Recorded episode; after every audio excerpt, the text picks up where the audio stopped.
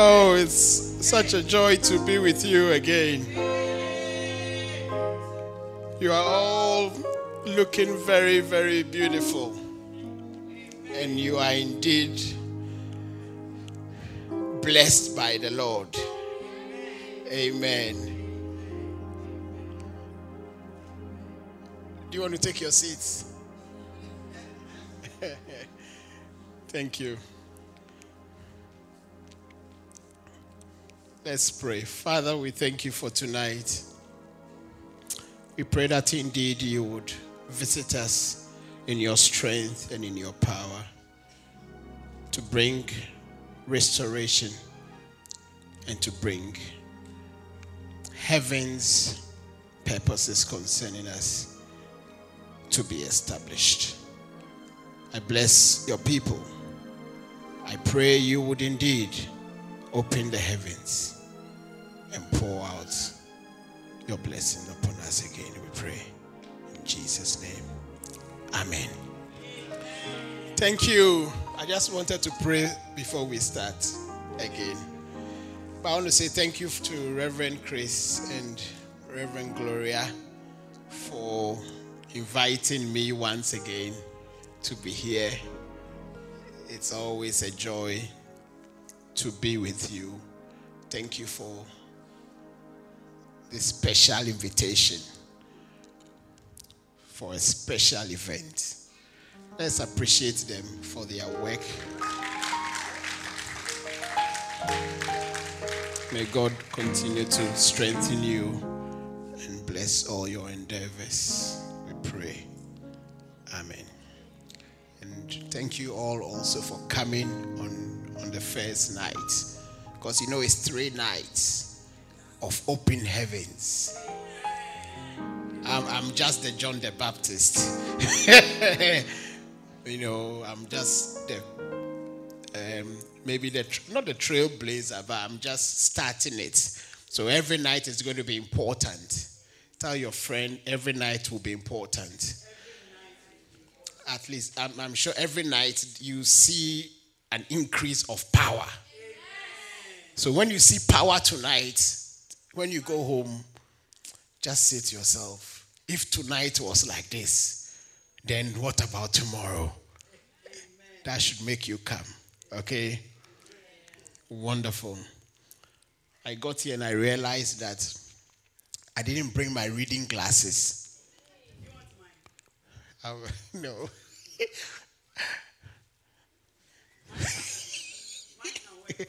you know, um, recently I was given reading glasses and I rejected it. so I never take it anywhere I go. But it happens. Today I was in the lift from the from my office on the 12th floor. I was coming down the lift, and you know I looked in the mirror and I realized that there's some gray hairs all over there. I was like, and um, it looked, it felt a bit strange because I don't look in the mirror often. So when I saw it, or I don't look in a very big mirror often, when I saw it, I thought, oh, my auntie was right. An auntie of mine. Are you okay? She saw me, and the first comment, Doji, you've got gray. And I thought, ah, you, your, your whole hair is gray. And you are telling me that she wasn't expecting me to also have some grace. Amen. Anyway, that's the end of the joke. You see, whenever we gather as believers, there are some things that we can make light of. You know. But there are some things that we should never make light of. Are you with me? Okay. Is we are getting serious now. You know, this is about third or so of or fourth Open Heavens conference. And sometimes you get to a point where you hear remarks like, so other than these three days, is the heavens not opened all the time? You know, the heavens may be opened, but there are special times that God sets aside to actually come through with particular things for his people. So when you begin to join the crowd and make those comments, you are not ready to receive when the heavens are opened. Because the heavens may always be open, but it may not be open on you. Are you with me? It may not be opened on you. It's always opened for a purpose and for a reason. Are you with me? So these three days, I'm going to believe God with you. Do you understand? That the heavens would open upon you. Upon you as an individual, upon you as a family, upon you as a church. Amen. And there is a, a, a remarkable difference when the heavens open upon a person. You know, when we started looking at the open, and I believe that until God lays on Reverend Chris's heart to change the title of the or the theme of our the, the annual conference, you should always remember this that anytime we have an open heavens conference, we are not saying that the heavens are shut. But we are saying that for you and for me and for us gathered here, there are particular reasons why the heavens must be open upon us at, other season so that we can begin to gain some progress and make take some strides forward in areas where hitherto we have been set back. Amen. I mean, the common scripture about the heavens being open is in Matthew chapter number 3. When you read Matthew chapter number 3 and you read verse 16 and 17, Okay, I was trying to avoid reading. But it says, and Jesus, no, I want to read also with my eyes. and Jesus, when he was baptized, went up straightway out of the water, and lo, the heavens were opened unto him. Unto him. Unto him. And he saw the Spirit of God descending like a dove and lighting upon him. And lo, a voice from heaven saying, This is my beloved Son, in whom I am well pleased. Amen. Amen. The heaven can open upon an individual the heaven can open upon you.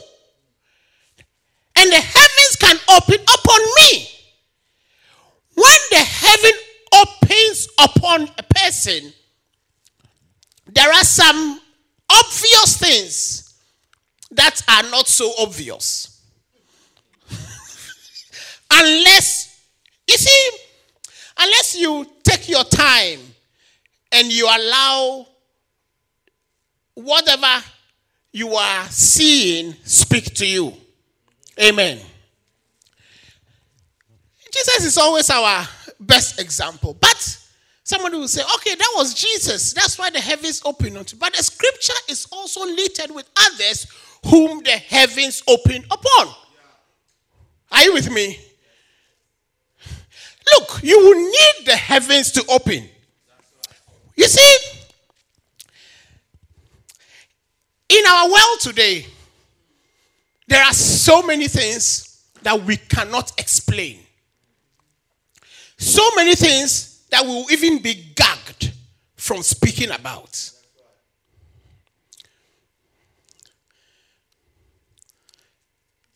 when there is an open heaven upon your life, you will avoid a lot of evil. Look, I was preaching recently. I don't know why, but I just said that you see these things that we hear a natural disaster here, a mudslide here, a fire, something here. I just said that it's not going to end though. As a matter of fact, it's going to increase. You will hear a lot more. A lot more. It's not politically correct to say because they call them the act of God. It's not the act of God. You see, God have mercy on anybody who has who's been a, you know, a victim of any such um, incident. May the Lord restore and provide and be a blessing to them. But it tells us that it could have been any of us in Paradise, California. It could have been any of us. It could have been. It could have been any of us. You know, the um, the, the Kim Kardashians were there when they were leaving. They were uh, is it Instagram? What do they do? They, they were chatting. They were one of the medias. Snapchats, you know, were using. I said, "Oh yeah, this is our house. You know, we are we have to evacuate and all that." You know, some people can afford to evacuate. Some people can afford to jump on a plane and get out quickly. Are you with me? It doesn't matter whether you can get on a plane or not to get away from disaster, but God can keep you from disaster. Amen. I like speaking to young people. You see, about 17 years ago, I met your pastor. I was young. I was 20. I won't tell you so you get my age. I was in my I was 20, about 20. Uh, thereabout. Or 20 something. Let's take it that way. No, but subsequently, you see, my thinking changed, my life changed in a, in a way.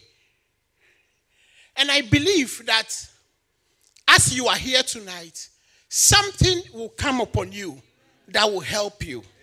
It will help you greatly. You may not understand it, but you will look back in you know with years to to come, and you will remember.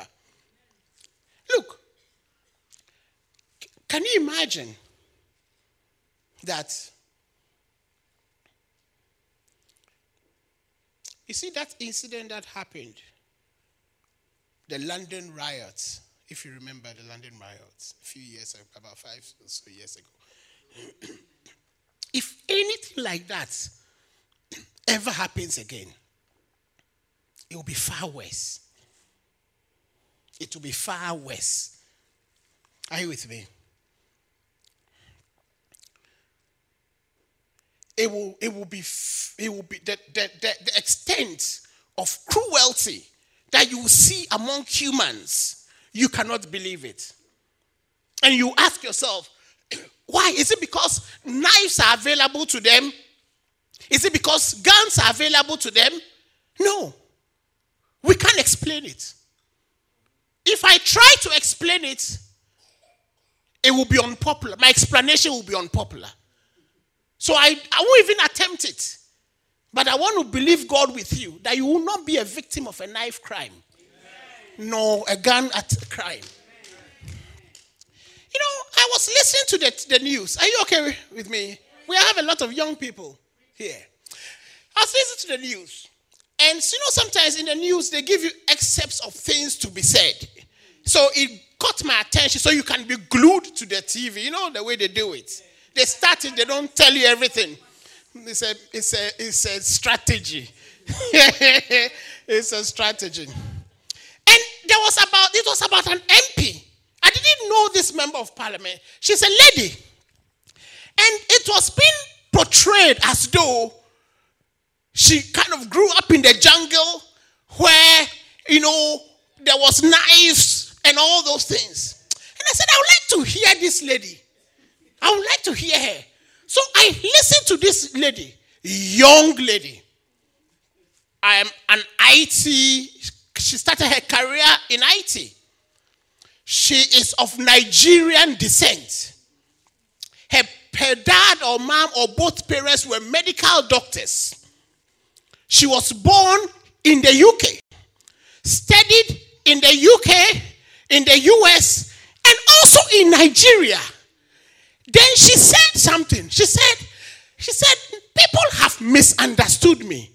When I was in Nigeria in boarding school, we had cutlasses under our mattresses. Uh, somebody must identify with what I'm saying. He said that we had cutlasses under our mattresses. But there was no day when we took the cutlass to, to, to, to strike our brother or to strike our sister. The cutlass was for work. We use it for hard labor. Do you know what a cutlass is? Machete, machete. Are you? Yeah. We, we, I used to call it machete. But they say it's machete. Uh, I used to call it, you know, and I said, the, the woman is making sense. You know, in proliferation of not kitchen knives, so in the midst of machetes, we never used it to harm our brothers and sisters. So, what is happening? That even where it's not easy to come by it, we are using it to, to harm one another. Can you explain it? But I understood because when she's, yes, I remember me too. There was machete. I had a machete under my bed, under my mattress. But we never use it to go and fight. You know, we didn't put it in our jackets when we are going out. It's in our jackets. And, and, and, and when somebody when somebody upsets me, you never thought about the cutlass. When somebody upsets you and you want to fight, you fight. Don't take a knife. Those days. I tell you. And I said, ah, the, the lady is right. The thing is not about the knife, oh. It's about something pushing the man, pushing that young man to take it and stab his brother and stab his sister. And for what reason? No reason. No sensible reason. Other than a foolish reason. Yeah. Other than a foolish reason. And this is the era that we live in. Hmm. Are you okay? This is the era we live in. We can't take ourselves out of it. You understand? But it's, this is the era we live in. You see, you might think that, oh, even when I avoid the streets and I, um, I, I take on, pursue a career, I advise you to pursue one. And I, I'm in the, you know, I'm in the office, I will just avoid all these things. Recently, some, some years ago, maybe, not recently, I went to do some work. Are you with me? When I went to do the work, as part of the work, we look at what we call variance analysis. We look at. So, you look at particular things, if it's significantly higher than what you expect it to be, you question it. You understand? You, you, you, you, you, you delve a little bit more to see why. So I realized that they had spent a lot on professional fees and consultants. So I needed to speak to the financial controller of the company. This is a global company the UK subsidiary of a big company. So, in my discussion with her, I said, What are the reasons? Because there will be good, there could be good reasons. It might not be that somebody has taken money, but some good reasons. So what are the reasons for that? Because I need to document the reasons. Yeah. She said, Oh, they flew in some consultants from another country who is helping the group overall, so from Japan, to all the subsidiaries globally. They are helping senior management on what they call emotional intelligence. So I said, What is emotional intelligence? Then she laughed. You see, she laughed. She was the only um, ethnic minority in a senior managerial position, and she is of um, maybe Indian or Pakistani descent. And she was always very kind to me. Then she said, In our job, in our and she said, Lady, say in our roles, people use their face to intimidate you. when you hear about Philip Green and his problems, he said that you know people, senior managers, sometimes they intimidate you without speaking. And some people are taking time off for stress. Just by Just by that, you know. Hey, and now if you haven't seen it before, you don't understand. So they are teaching us how to be emotionally intelligent. So that when you see the face, you can also do your own face. so, so now when I'm on the train going to work, and I hear somebody do, then me do, then I, if if the person is doing it because truly they want to sneeze, they will pardon me for also wanting to sneeze. but if they are doing it to intimidate me, then they will know that I won't be intimidated. oh my goodness me. Are you with me? The world we live in is, is a bit chaotic. You can't understand people, you can't understand behaviors. And sometimes the behavior, one of the things I've come to notice is that most, most, you see, learn to be kind hearted. Yeah. Try your utmost to be kind hearted. When you're not kind, most people who are, I don't want to say not kind hearted, but if you're not kind hearted, yeah, a lot of things will get to you. Yeah. Because you cannot dictate how people are going to respond to you or how people are going to treat you. Are you with me? But sometimes I've noticed that when somebody is not kind hearted, they rather expect people to be pleasant towards them. Yeah. And it, it puts them, they are not at ease when they don't get a particular response from you. I go through life, I don't expect anybody to necessarily be, yeah, to be any, do anything in my favor. Are you with me? But if God touches your heart, you can be a blessing. And I will accept your blessing. Are you with me? Yeah, but I'm not saying that because you didn't bless me. Yeah. Are you with me? I haven't started preaching. No. I'm just introducing it. So that I want to take you through the open heaven so that you understand why the heaven must open unto you. Yeah. Because some of you will say, Yeah, oh Lord, I'm, I'm believing God for this, I'm believing God for that. You can be in a position that was your dream. And still, and still there will be chaos, confrontations, all kinds of things. Yeah, cutlasses. I mean, this MP, I, God bless her for the story she told us. Because there is no way. Can you imagine that in boarding school, then the children get up one day and they say, hey, we are upset. Everybody take your machete. Oh my God. Okay. So we saw Jesus, we saw the heavens open, okay? Now, we said that was Jesus. Let's go through scriptures again. Um, first Sam, is, is it First Samuel? Yeah, I think it's First Samuel 3.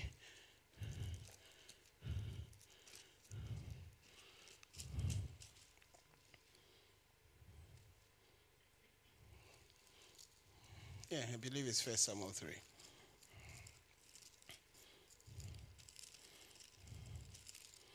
Right. In First Samuel chapter number 3. Am I right? Yeah. The Bible says, and the child Samuel, is that, is that correct? Ministered unto the Lord before Eli. And the word of the Lord was precious in those days. There was no open visions. Because there can't be open visions until there is an open heaven. And it came to pass at that time when Eli was laid down in his place and his eyes began to wax dim that he could not see. And ere the lamp of God went out in the temple of God where the ark of God was, and Samuel was laid down to sleep. And the Lord called Samuel, and he said, Here am I. And he ran to Eli and said, Here am I, for thou callest me. And he said, I call not. Lie down again. And he went and lay down. And the Lord called yet again Samuel. And Samuel arose and went to Eli and said, Here am I, for thou didst call me. And he said, I call not my son. Lie down again. and Samuel did not yet know the Lord, neither was the word of the Lord revealed unto him. And the Lord called Samuel again the third time, and he arose and went to Eli, and he said, Here am I, for thou didst call me. And Eli perceived that the Lord had called the child. Therefore Eli said unto Samuel, Go lie down, and it shall be, if he call thee, that thou shalt say, Speak, Lord, for thy servant heareth. For Samuel, so Samuel went and lay down in his place. And the Lord called, and the Lord came and stood and and called us at the other time, Samuel, Samuel. Then Samuel answered, Speak, for thy servant heareth. Amen. So here we also see an indication of a, an open heaven. The reason why you know there is an open heaven is that God speaks. Amen. Even in Jesus' case, when we read in Matthew 3, the Bible says that, and lo, a voice from heaven. And lo, a voice from heaven. In this case, you see the young Samuel. And you hear again the Bible say, and the Lord called him. Initially, he could not, he didn't know it was the Lord. It was obvious that Eli did not hear because if he had heard, he would have known from the outset. Do you understand? But by maturity, he found out that no, the Lord was the one calling. So he was hearing. The question is, was it audible or not? It, it doesn't really matter whether it's audible or not. God doesn't always speak to us audibly, He speaks more to us in non-verbal way is done audibly. Amen. So here, I'm just trying to get your attention about the blessing of an open heaven in the times we are in. Amen. Yeah, by by the open heaven, you can see and avoid harm. It's simple. You can see and avoid evil. Are you with me? So Samuel's story is remarkable. When we read 1 Samuel 16, you begin to see him now being sent to the house of Jesse. And he goes to the house of Jesse, and then he now has to anoint one of Jesse's children or sons to be king. Then the issue then comes again. Eliab came, the rest came, but I think in verse number 7 of 1 Samuel 16, it says that, But the Lord said unto Samuel, Do not look at his appearance or his physical stature, or the, out, because I have refused him. For the Lord does not see as man sees, for man looks at the outward appearance, but the Lord looks at the heart. So this is a very po- popular scripture man, you know, God looks at that. But I don't, I'm not looking at, at that I'm looking at Samuel and how he was able to communicate with God to get the message from God accordingly and then execute it, to choose David. Are you with me? And you need that in our in in in in, in this day to know what to do, to know the voice of God, to hear him speak to you. I'm kind of leaning to speak on the prophetic, but not a prophetic which is loud, but measured. A prophetic that is not loud, but is measured. It, it, it knows things, hears things, obeys what God is saying to be able to escape. Are you with me? When the heavens open upon us, that is how God is going to be a blessing to us. So, the few things I want you to note is that the first thing is that when there's an open heaven, God will build you a house as you seek or desire to build his house. Amen. A good example, because we have now reached David. David is our example in this context. In First Samuel, again, chapter number 7, from verse 1, the Bible says that David just, and the men of, wherever, Kirjath came. Am I correct?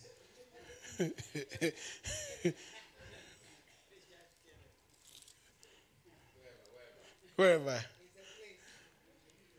Okay. You have changed my message. let me look for let me look for it properly for you.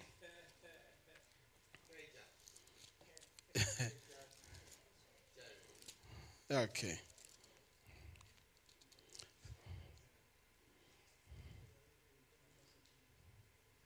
Okay. Second Samuel chapter 7 instead. And it came to pass when the king sat in his house. It says the king sat in his house. And the Lord had given him rest round about him from all his enemies. That the king said unto Nathan the prophet, See now, I dwell in an house of cedar, but the ark of God dwelleth within curtains. And Nathan said to the king, and to this point it says the king, but you find out that that was David. Go do all that is in thy heart, for the Lord is with thee. And it came to pass that night that the word of the Lord came unto Nathan, saying, Go and tell my servant David, Thus says the Lord, Shall thou build me a house for me to dwell in? Whereas I have not dwelt in any house since the time that I was that I brought up the children of Israel out of Egypt, even to this day. But I've walked in a tent and in a tabernacle. And in all the places wherein I have walked with all the children of Israel, spake I a word with any of the tribes of Israel, whom I commanded to feed my people Israel, saying, Why build ye not me a house of cedar? Now therefore, so shalt thou say unto my servant David, Thus said the Lord of hosts, I took thee from the sheepcote, from following the sheep to be ruler over my people, over Israel. And I was with thee wheresoever thou wentest, and have cut off all thy enemies out of thy sight, and have made thee a great name, like unto the name of the great men that are on the earth. Moreover, I will appoint a place for my people Israel, and I'll plant them, that they may dwell in a place of their own, and move no more. Neither shall the children of wickedness afflict them any more, as before time. And as since the time that I commanded judges to be over my people and have caused thee to rest from all thy enemies, so also would the Lord tell thee that he will make thee a house. Amen. So here you find Nathan go to tell David, whatever is in your heart, do it. You see, so in context, what was in David's heart was to build God a house. Are you with me? Yeah. And the Lord said that, you see, in the, you find out that because he had in his house, of course, if you follow the scripture, you find out that the Lord didn't allow David himself to build the house and then Solomon. But as a result of that desire he had to build the Lord a house, God actually blessed him greatly. Amen. Are you with me? So the first thing you should recognize that when there is an open heaven, you hear God prompt you on things concerning his work and his house. It is not because he wants to take away from you. It's because he wants to be a blessing to you. Are you with me? So, in an open heaven, you will hear God on specific things. He will suggest to you, do this, do that. And it will be related to his house. Are you with me? To helping his work, to building his house. And as you build God, as you build God's house, he will build you a house. Amen. How many want God to build them a house? God can build you a house. Hallelujah. God can build you a house. Hmm. I don't want to, because we are on live. I was having a conversation with somebody. No, don't worry. A very respectable person and he's a family member. And um, I needed to intervene to say some particular things because of a situation that had befallen us. And I was explaining something to him. At a point, he, you know, he was adamant at the outset, hence I had to eh, come in and speak. When I finished talking, he was quiet, which was unusual. which was unusual. But he was surprised at the, hopefully, the wisdom and the information that I had put before him. And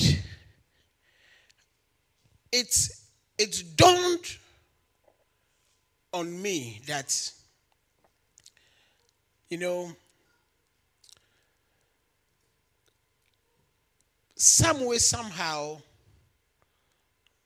I can call myself blessed and thankful to God for it. Yes, it dawned on me that I can, you know, I don't have everything, but I'm thankful to God. Are you with me? And you see, God can put you in a situation where you can see that I'm avoiding going into the details, but God can put you in a situation where you would indeed experience Him working for you. Are you with me?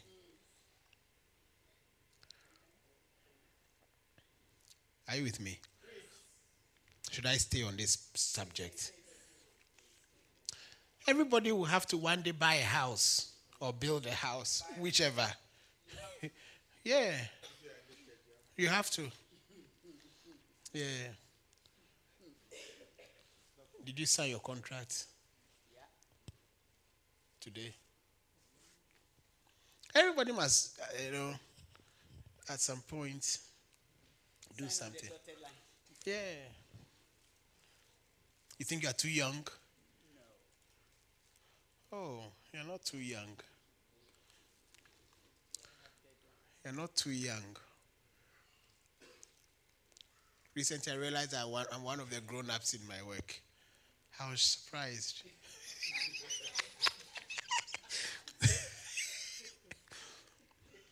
what have I been doing all these years?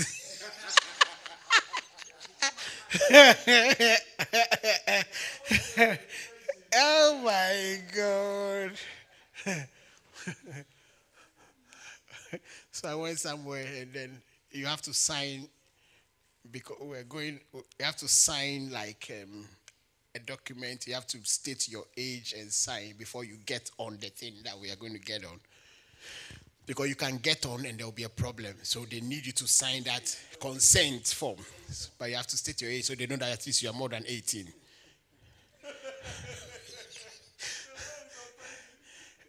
Everybody ahead of me was signing. I said, ah, What am I doing here?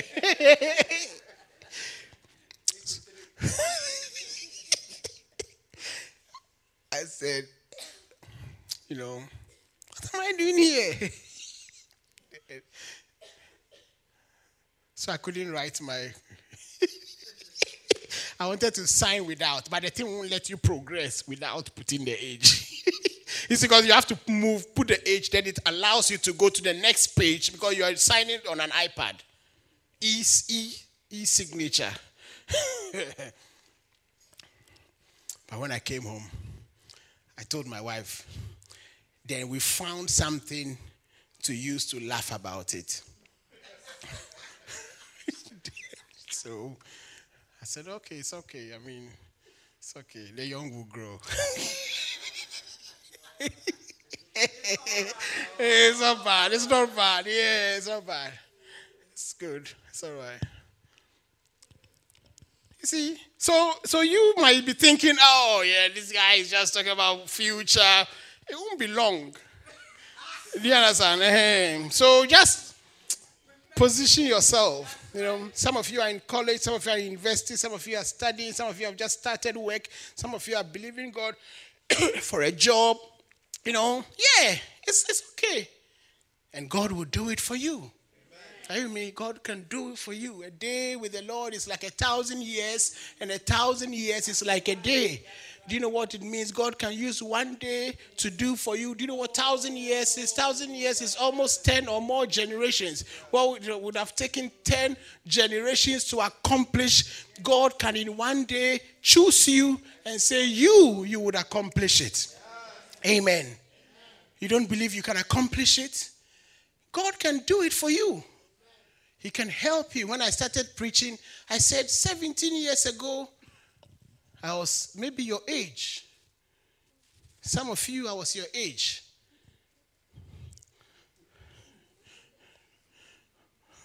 Some of you, I was your age, or a little older, a little younger, either way, you know, not too far off. You know, hmm, that's or minus a few. Are you with me? That's why I like when I was speaking, I, you know, the stories I was telling at the beginning. It was because of you guys. I was not just telling stories, but I want God to protect you. Amen. Yes. Because you amongst your friends are people who carry who carry knives.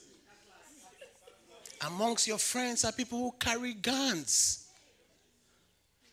Amongst your friends, it's becoming normal. It's becoming okay It's becoming, the, the, you've got to carry one, else you're not part of it. Are you with me? But I want to ask God to protect you. Amen. So that you will not be a victim. We will not read your story in the news. Are you with me? We read stories every day.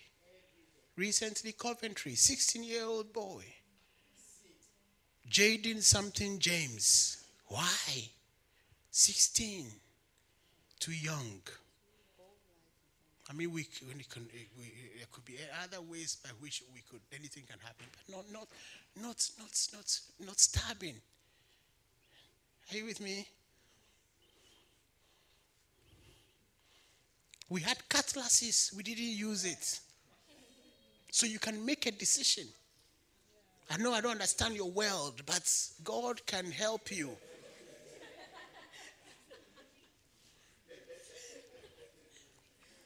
God can help you. God can help you. Hmm. Are you okay? You're not upset. You see, when I used to pastor, one day, I've shared this story before. A young man came to the church Unknown to me, he had a gun in the service. And sometimes the Lord actually makes me speak in a strong way. Some of you have been in some services. Sometimes I speak quietly. Generally, I'm quiet. But sometimes I feel the edge, the urgency. And sometimes I feel like you're confronting something spiritual. So I preached. I realized it's happened to me two times I can remember. I remember I was preaching very strongly. After the service, this man came to me. It was maybe winter thereabouts, so you know we all wear something, a jacket. At the car park, he said, Pastor, I want to see you. So he said, so I just, he's, a, he's somebody I know. It's not like um, a stranger. So I said, come, oh, yeah, hey, come, what's up? He said, Pastor. Then he just did like that.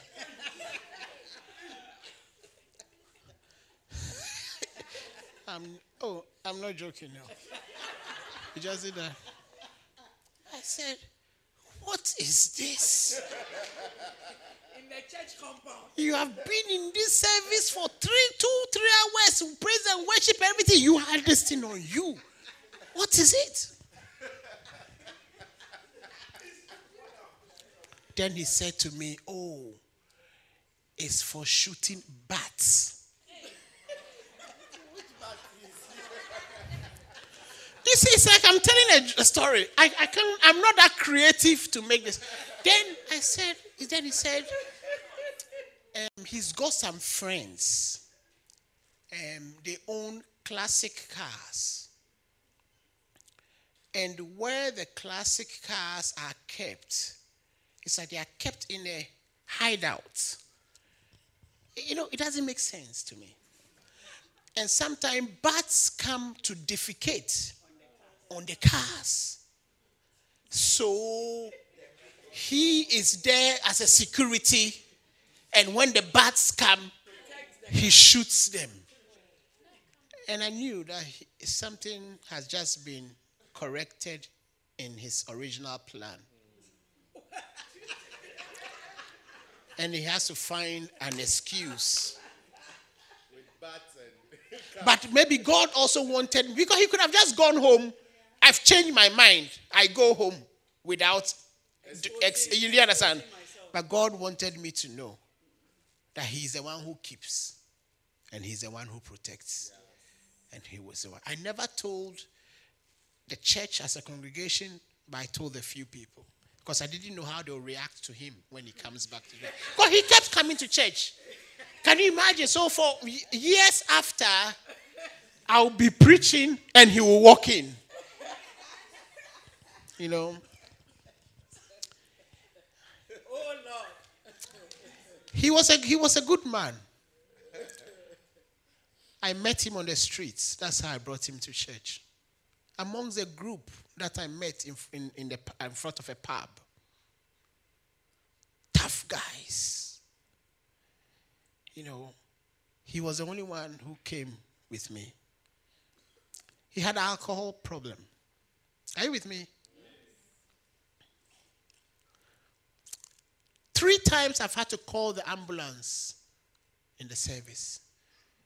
Anytime he lifts up his hand to worship the Lord, an evil spirit strikes him down and he falls into a fit. He doesn't want him to just even worship God. But he was forcing. One day he told me, Pastor, anytime you preach, use my story to encourage others. I know I haven't come through because the doctors finally told him not to stop drinking because they attribute his um, fit to that suddenly stopping to drink. Yeah. I mean, you don't understand all these things. That's why you say, oh, we are just drinking casually. It's Christmas. We want to sip a little. Just be careful. Nobody started sipping, you know, with intention to become like that. Oh. A little here, a little there. preaching. You are. Look, these people, they are like my brothers and sisters. I need to tell them the reality. I'll come back to this story.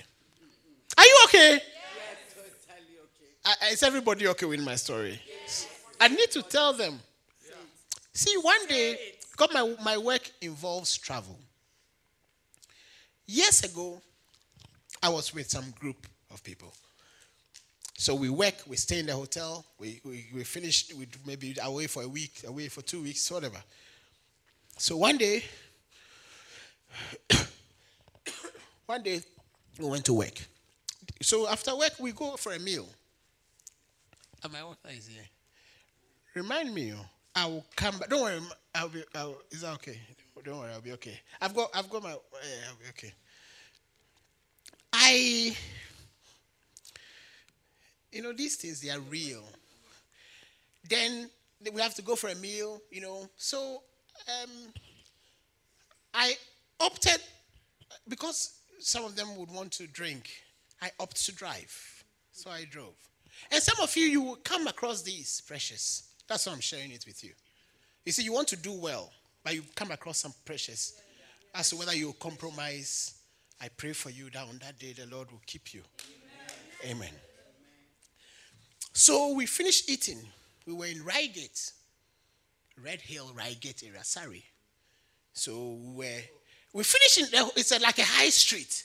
So we were in the, we finished eating in the restaurant. We came out, we were walking. Ah, the next thing I saw was we were all in a queue. Ah. Then the, the queue. But By the time I realized I'm in front of a bouncer. I'm at the gate of a nightclub. and my they were they were all kind of there. Some were going, some. So I said, ah, how did I not know that I'm in the front of I'm so now I had to make a decision: step in or step out. So they were step in by waiting. So I looked at them and I said, guys, I'm going to keep my phone on. I know that it will be wrong to leave you here because I drove. Whatever time you finish, call me and I'll come and pick you. And I stepped back. I tell you, you're looking at me.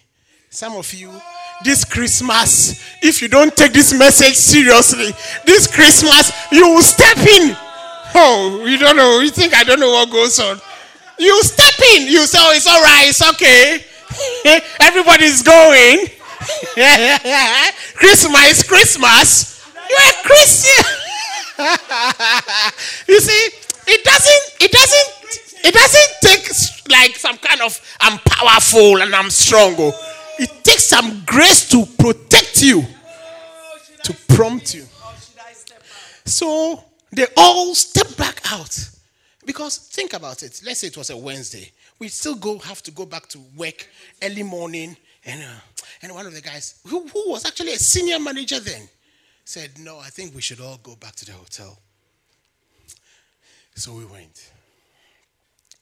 And you think it's only single people who do it. One of the guys who traveled with me, since that time, I realized that his wife always wants him to travel with me.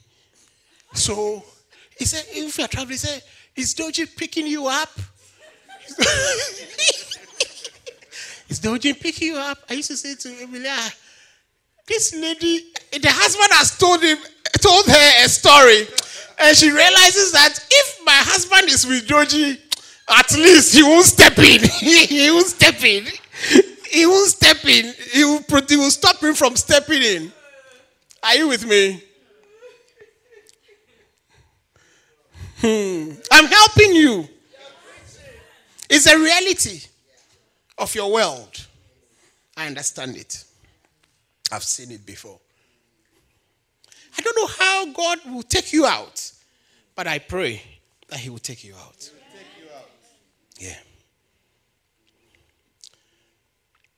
This man that I'm talking about, he said, Joji, Pastor, anytime you preach, use me as an example of somebody whose life was changed. He wasn't changed if you see him.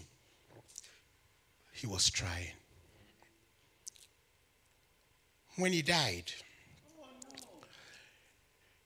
up to three, four months after his death, because he saw me in um, October or there about September, October. I said, Pastor, this is the last time you are seeing me. I said, ah, what's this guy up to? I had never seen him before. I knew you take it. I said, oh, I didn't see him until I didn't see him again. Then January, we heard about it. And the circumstances surrounding it meant that the police had to take charge of his, him and do some investigation, so it took a long while. And um, so I went for his funeral. The Lord used a vision to encourage me when he died. When he died, I was one day thinking of him. And I saw in a vision a little boy, like with friends, playing a ball game. Like just picture of him like that, playing a ball game. So I said, Lord, what's that? Then he said, Look carefully. There was a way he had a smile. Sometimes he would try and be a bit crafty and try and trick you. But even after he has tricked you, he wants you to know that it's not true that he has that need, but he just wants you to know that you know he wants to be truthful, but he can't. But he wants to give you an indication that, look, I tricked you. So, you know, that's it. So he'll put up a face. And he put up that face. I said, Lord, that's him. That's it. He said, Yeah. He's with me in heaven. So don't be don't be worried. He used to tell us about his wife. we had never seen her because of his um, problem. They were living apart. At his funeral, the woman came to us. She had never seen us. And she said, Thank you. I've never met you guys. But I heard you were the ones looking after him all this while. And when I saw the lady, I knew that that guy was true in terms of the, how respectful a career he had. His wife was a proper professional. Yes. And she said, then she confirmed that the guy used to say to me that he was what they call a master boat builder he was one of the best people to build boats in the region. And the wife told me, he was a boat builder. Do you know that? And I said, he used to say it, but we used to think he was lying. I said, it's true. It's alcohol that turned him into that. Are you with me? Maybe he was your age when he started. That is why it's good for you to hear this story. So that you don't joke with it. And in our days, it's not just alcohol.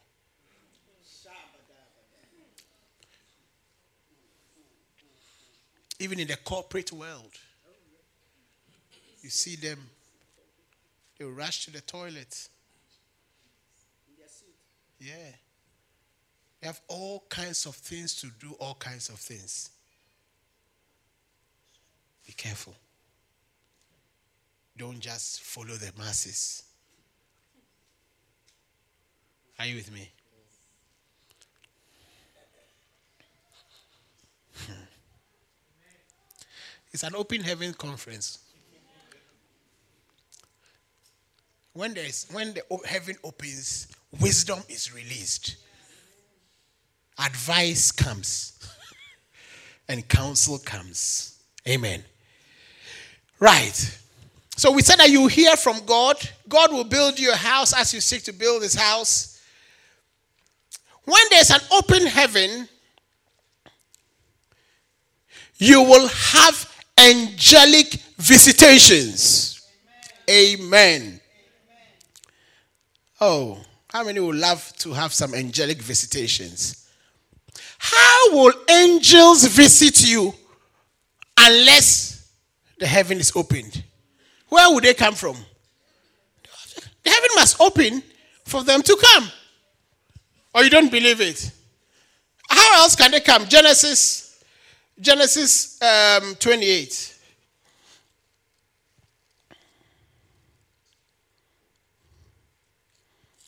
Are you with me?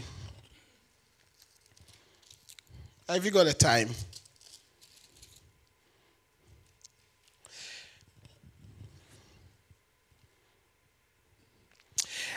And he lighted upon, verse 11, a certain place and tarried there all night because the sun was set.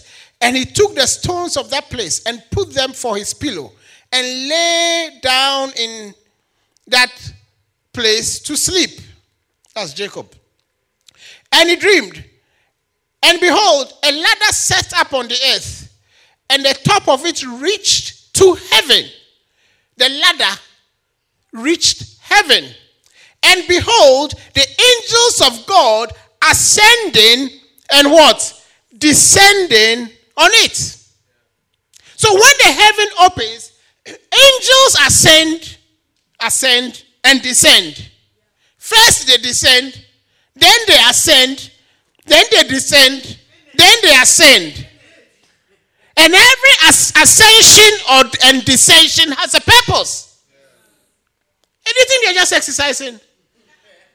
You think they are, they are doing keep fit? Going on the ladder? I mean, on the ladder to keep fit? No, they don't need to keep fit. They are ascending because of God's purposes for you. They are, they, are, they, are, they are descending because of God's purposes for you, and they are ascending, taking back your request to God. Or they are ascending to go back and to gain more strength to come. Because sometimes the battle is strong and fierce. Are you with me? Was it the angel Michael who came to strengthen the angel on assignment? Daniel, since the first day you, you started to pray, the Lord heard you, but the prince of Persia had withstood you. You remember? Yeah. You will need angels to visit when there's an when the, okay not that you will need but when the heaven opens angels visit you angelic visitations can happen jesus christ in luke chapter number 22 i think verse 44 43 the bible says he was praying and he was in agony and the lord sent angels to strengthen him and being in agony, he prayed more earnestly. Then his sweat became 43. 3, 43. Then an angel appeared to him from heaven and strengthening him. Amen. Angels will strengthen you. Everybody at some time in your life will need strength that is beyond your own human capacity. Are you with me? It doesn't matter the, uh, the, um, the number of times you go to the gym. It doesn't matter. Uh, it doesn't. It doesn't matter how healthy, which I, I don't disapprove, how healthy you eat and all the things. The time will come that it will not be within your capability and your capacity to strengthen yourself. Are you with me? And on that day, you will see angels being sent from heaven to strengthen you. so, mid this year, I, I lost uh, my mom. And um, it, it, used to be, it, it kinds of, the, the, there's the, the difficulty, the challenge, the pain you go through. It's tough. But sometimes you also feel the Lord strengthening you. Amen. To the extent that I had to consciously not be irritated by things, particular things. Like, like, um, do you want to hear my story?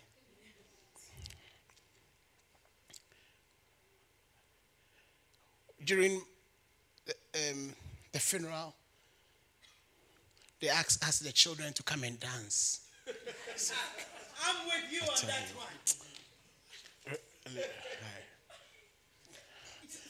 And, and my, my, my sisters, they know, they knew I won't dance. They knew. it a dancing occasion? So they went. So the guy was like, he has to also now come. And they play a song, Sweet Mother, I never forget.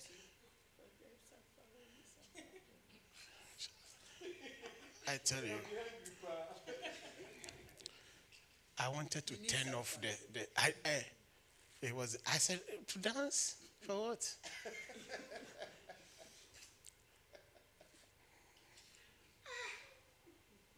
Oh, what a shock.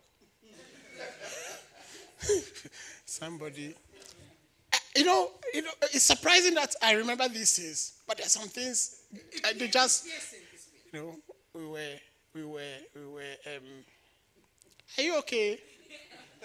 I'm okay. Are you okay? I. We were the following week. We were at another function, a funeral. One of the guys is supposed to be our cousin.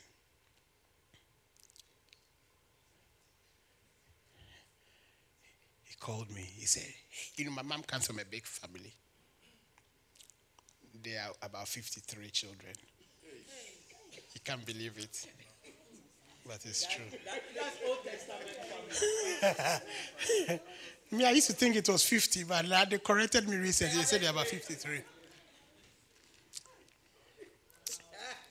And they, you know, some some of them. I had 40 something, but you- Uh, are you that close?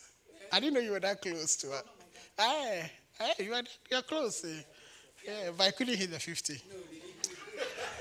Sorry. but but tr- but interestingly, they are they are they are all reason they are all okay. Interestingly. so he and you know you know some of them are, some of them are older now you know some of them have passed on and some of them are old and all that and this guy looks like he's been to those who have passed on all everybody's funeral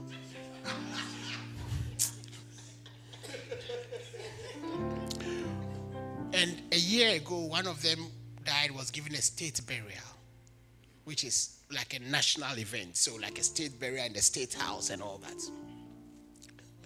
So he called me, said, Doji. Then he said, Do you want to know? Said, You know, I've been to all of them, all of them. I've been to their funerals. This one that you did for your mother is number one. I said, Foolish.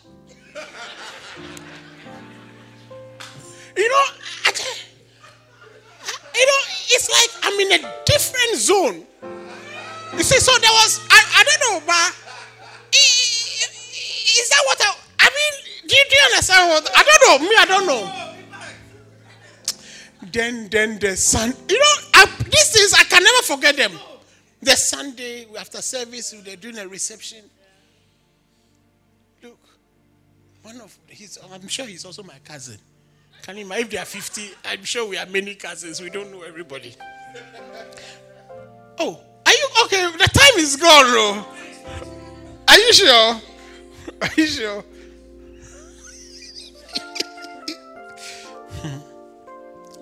He said to me, Oh, there's, there's spinners, the music they are playing is not in our local dialect. Why are they playing?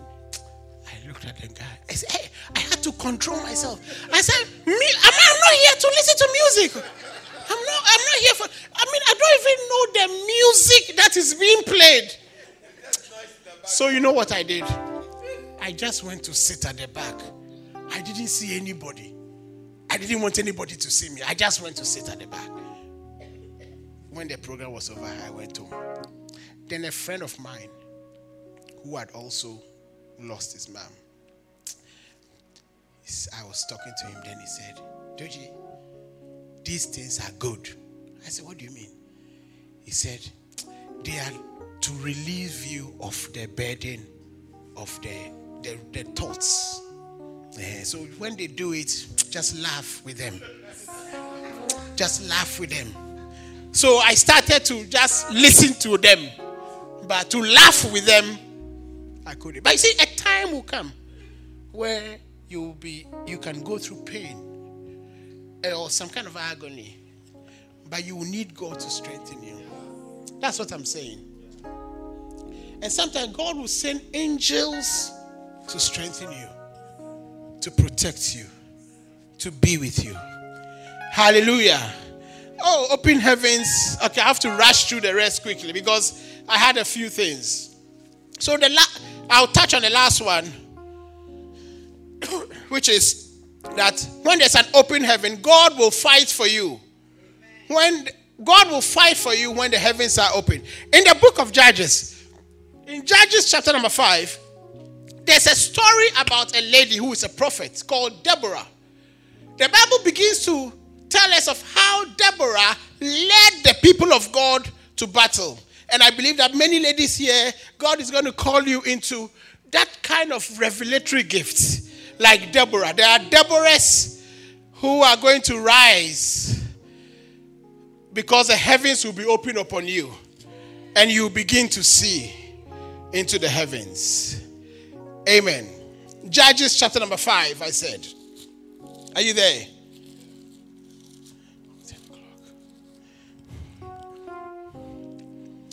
So and and and they sang Deborah and they then sang Deborah and Barak, the son of Abinoam, in that day, saying, "Praise the Lord for the for the avenging of Israel when the, when the people willingly offered themselves." You know, then he goes on to you know espouse or speak um, concerning um, what God with the deliverance and how God stood. Awake, awake, Deborah, awake, awake, utter a song Arise, Barak, and lead the captive, cap, captivity captive, thou son of know, it goes on to say all the all the victory.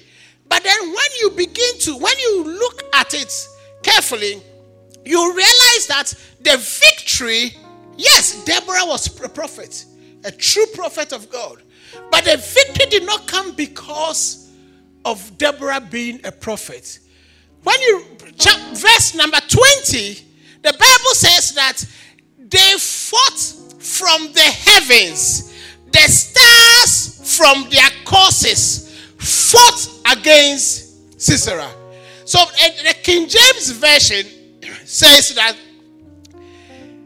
they fought from heaven, the stars in their courses fought against Sisera. Sisera was the opposing force. Amen. So now, when the heavens are opened, God begins to fight for you. Right. Three things I want to I want to touch on with, with regards to these. Oh, I'm sorry, I've told you too many stories, which has eaten into my time. But the first thing is that you see, there's a difference between fight there's a difference between fight, defend, and protect. Okay. When God is going to fight for you, when the heavens open, you wouldn't have to fight. In, in Psalm 89, verse 20 or 19 or so, 19, 20 of Psalm 89. Let me stay here and do it quickly because of the time. I need to read these scriptures.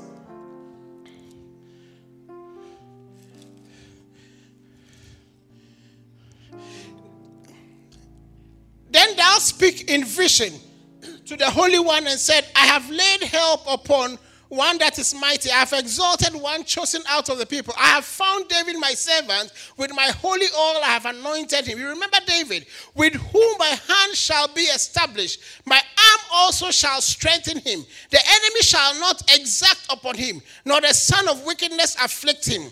I will beat down his foes before his face and plague them that hate him. He goes on to say, He shall cry unto me, Thou art my Father, my God, and my, the rock of my salvation. So it's showing how God will defend him. Amen. God will defend you in time of when you need to be defended. God will fight for you in time when you need to be in battle. Is it First Samuel?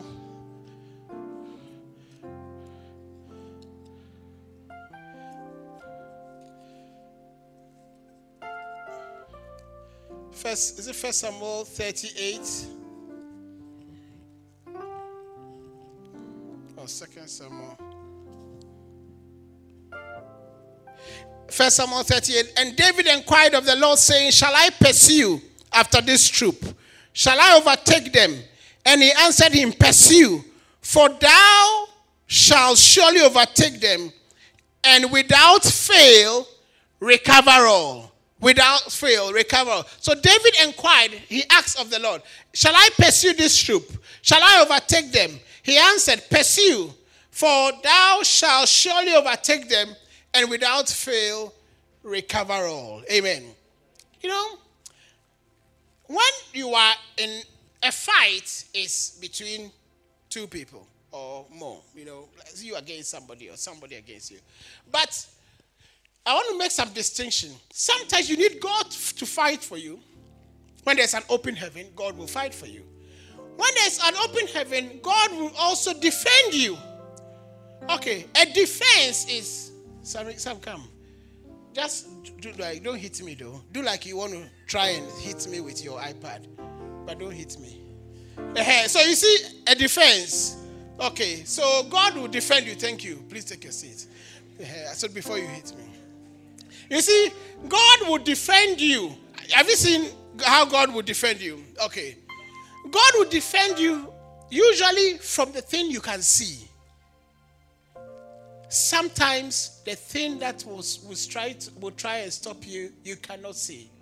Let's say this place was falling, something was falling here, and I'm just walking, and I didn't know, and then it just do you understand?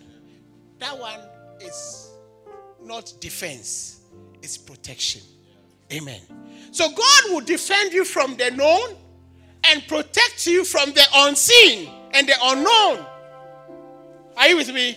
The unknown, because He is all knowing. It's not known to you, it's not known to me, but He is all knowing. Amen. Do you want God to do it for you? And all these things are benefits of an open heaven. If God opens a heaven upon you and these things begin to be made manifest in your life, you will begin to experience grace to progress, grace to advance, grace to see victory. Hallelujah. I used to work um, somewhere. I didn't know there was a, a conspiracy against me. And I thought that I was addressing an issue legitimately. And there were, you know, we brought in HR consultants and everything and were discussing it. So I was taken into a room one day by supposedly independent consultant to hear my view. She had a recorder. When she finished, she had to transcribe our conversation. She would put dot, dot, dot, dot, dot, dot, dot. So I said, What are the dot, dot, dot, dot mean? He said, That place, I didn't hear what you were saying. And I thought, Interesting. If you didn't hear what I was saying and the recording was in, he said, the record, Is it the recording or is you? And I realized that all the places where I had made sale important points, she would just clear. At that point, I knew that this was just a plot, a, a, pl- a- a- a- something to tick a box. So I had an option because I also had a recording. yeah, I also had a recording. I had the option to progress the matter. I was passed from one person to the next person to the next person.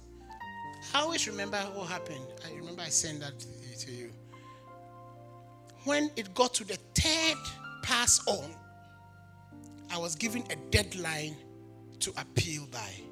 The deadline was the 1st of June, I think. If, if the deadline was, say, 1st of January, let's say, for an example, if the deadline was 1st of January, I had typed my letter. I wasn't happy. I typed my letter. If the deadline was 1st of January, 31st of December, you know what happened? 31st of December. I get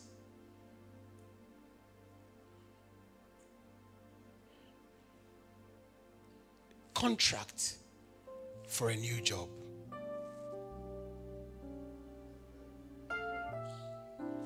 Yeah. A day before handing in my final. So instead of taking my letter of appeal, I just wrote a one paragraph, two one line, two lines resignation letter. And then on the first, when they thought I was bringing an appeal letter, I just handed it my resignation letter. I don't know how that thing happened up to today. Sometimes I marvel. I'll be there thinking, how did this happen? Because I felt that I hadn't been treated right. I knew I had a case. I knew there was something not right.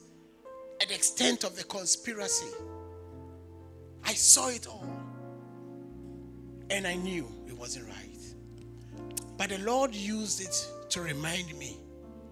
And some of you in life, you come to, uh, by situations where the obvious, obvious reaction will be to fight back.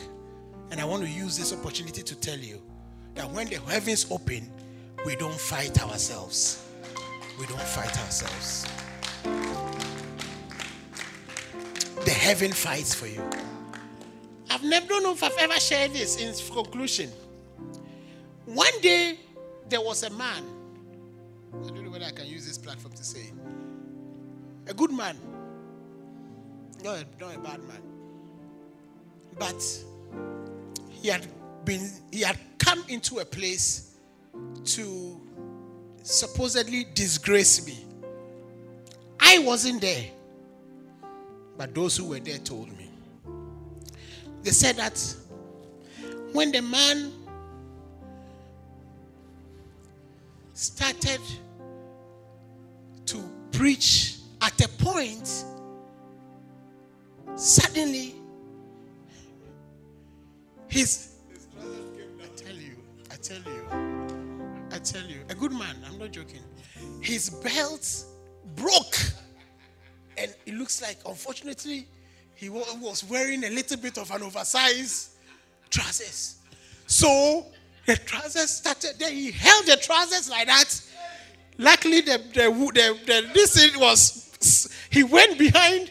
Then he said, The devil is a liar. I say, It's not, it's not, it's not the devil being a liar. It's, a, it's what, so somebody who was there, so, so let's say Sammy was there. Sammy, I don't know why. Let's say Sammy was there. So Sammy was telling me the story. And Sammy said, You know, when his belt broke, I, dis- I felt I need to give him my belt. I need to give him my belt. So I looked down. I was going to take my belt off. Then I checked. My belt wasn't there. He said, unlike, I'm not saying my, I'm not saying the belt disappeared. I'm sorry. I'm, that's not what I'm saying. He said, unlike me, I will never wear a suit and not have a belt on. But how come I left home without a belt on that day? I cannot explain. So I didn't have a belt to give him.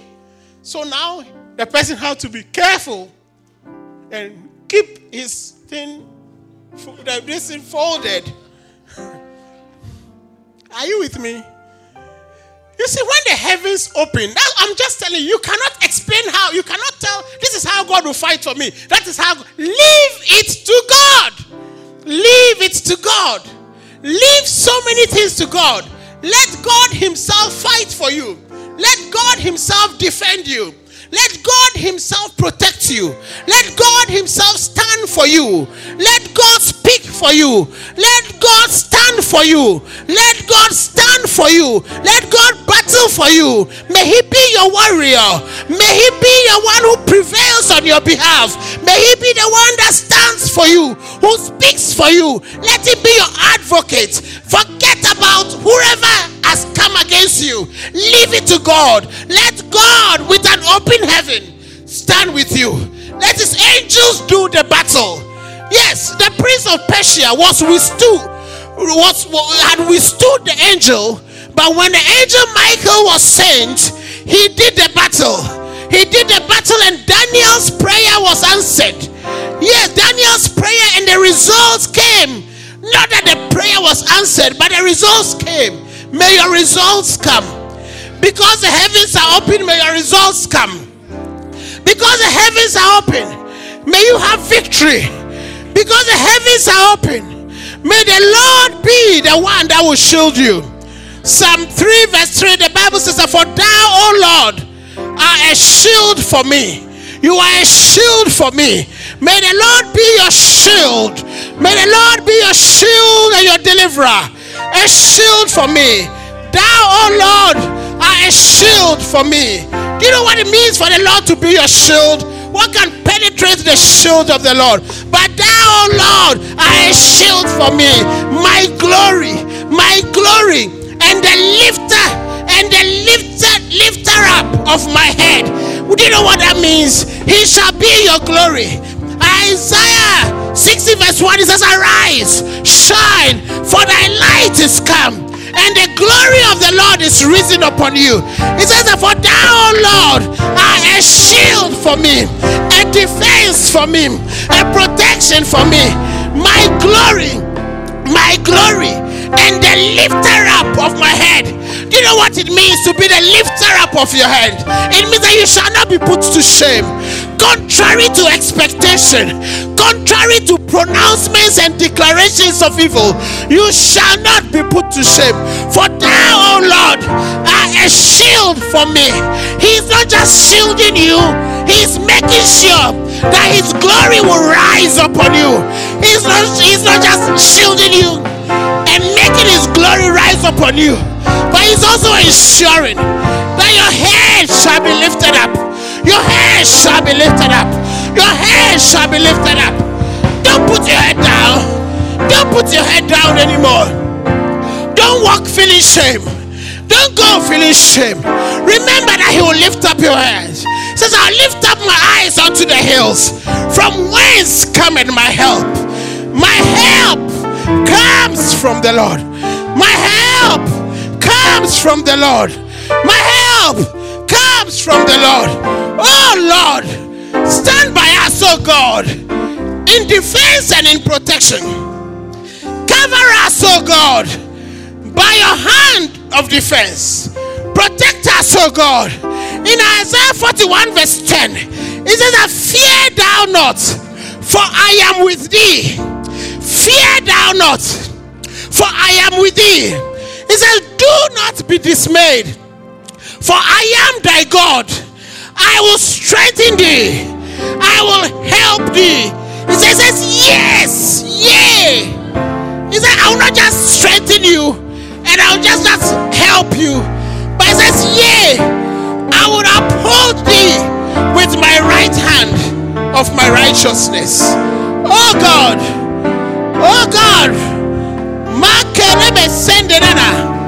I pray for you. I pray for you tonight. That the hand of God shall be upon you, that your eyes shall be opened to see that indeed the battle is not yours, but God's.